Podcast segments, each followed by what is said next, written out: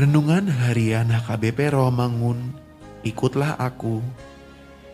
Minggu Quasimodo Geniti, 11 April 2021, dengan judul Membangun Persekutuan yang Saling Mengasihi.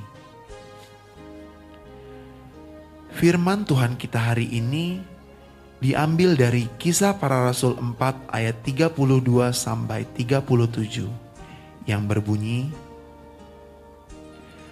Adapun kumpulan orang yang telah percaya itu, mereka sehati sejiwa, dan tidak seorang pun yang berkata bahwa sesuatu dari kepunyaannya adalah miliknya sendiri, tetapi segala sesuatu adalah kepunyaan mereka bersama.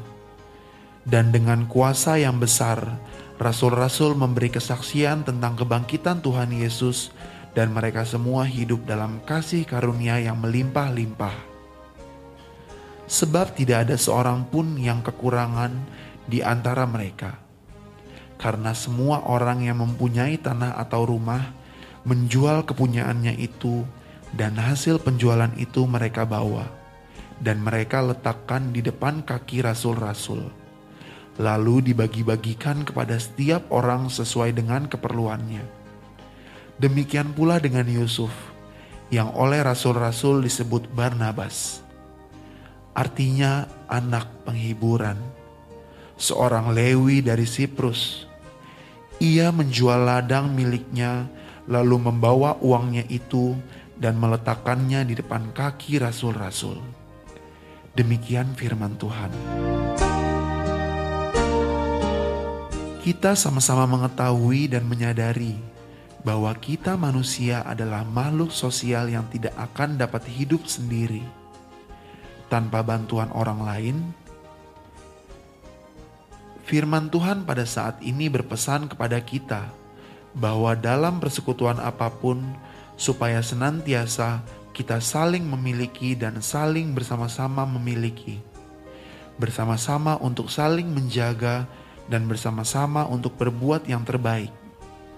Tidak ada perbedaan dalam status sosial, atau lebih kaya, lebih kuat, lebih lemah, dan lain-lain. Tetapi semua sudah kita lakukan dengan sehati sepikir. Jangan ada kata "aku", yang ada kita. Jangan ada ucapan "milikku", yang ada ucapan "milik kita bersama". Tetapi persekutuan yang benar adalah dalam segala sesuatu menuntun kebersamaan. Dengan demikian, ada buah yang dapat kita terima dan rasakan, yaitu kita bisa saling melengkapi. Ada yang lebih, ada yang kurang, namun bersatu menjadi lengkap dan sempurna. Untuk itu, marilah kita saling menjaga dan membina rasa persaudaraan dan kebersamaan. Kerjasama yang baik melakukan yang terbaik dalam segala hal di tengah persekutuan kita, baik dalam hak maupun kewajiban. Yang utama adalah kita melakukannya di dalam iman kepada Tuhan. Dengan demikian, kesatuan kelengkapan dalam kebutuhan sesuai dengan kehendak Tuhan, sehingga sukacita akan berpihak kepada kita. Kita akan semakin merasakan kesempurnaan di masa depan. Amin. Mari kita berdoa. Ya Bapa, bantulah kami dengan roh kudusmu agar kami dapat membangun kebersamaan di dalam kasih setiamu. Amin.